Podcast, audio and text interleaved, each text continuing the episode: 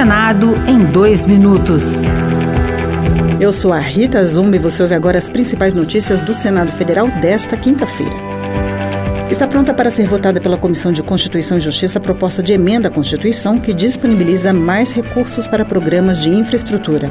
Parte dos fundos constitucionais de financiamento do Centro-Oeste, Norte e Nordeste deverá bancar obras.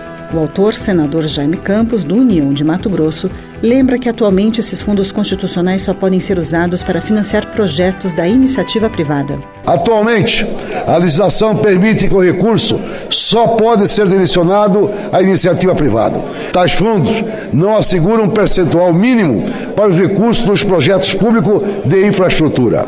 É notória a carência das regiões menos desenvolvidas quanto a ofertas de rodovias, serviços de coletas e tratamento de esgoto. Pessoas carentes com deficiência poderão ter asseguradas viagens gratuitas em ônibus, trens, barcos e também em aviões. Uma lei em vigor já estabelece dois assentos livres por ônibus, trem ou barco, mas exclui o transporte aéreo e ônibus leitos ou executivos.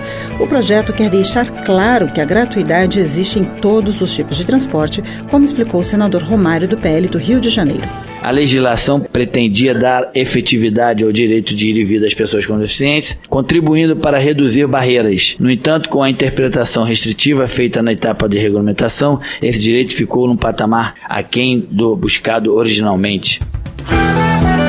Outras notícias sobre o Senado estão disponíveis em senado.leg.br/rádio. Senado em dois minutos. Uma produção Rádio Senado.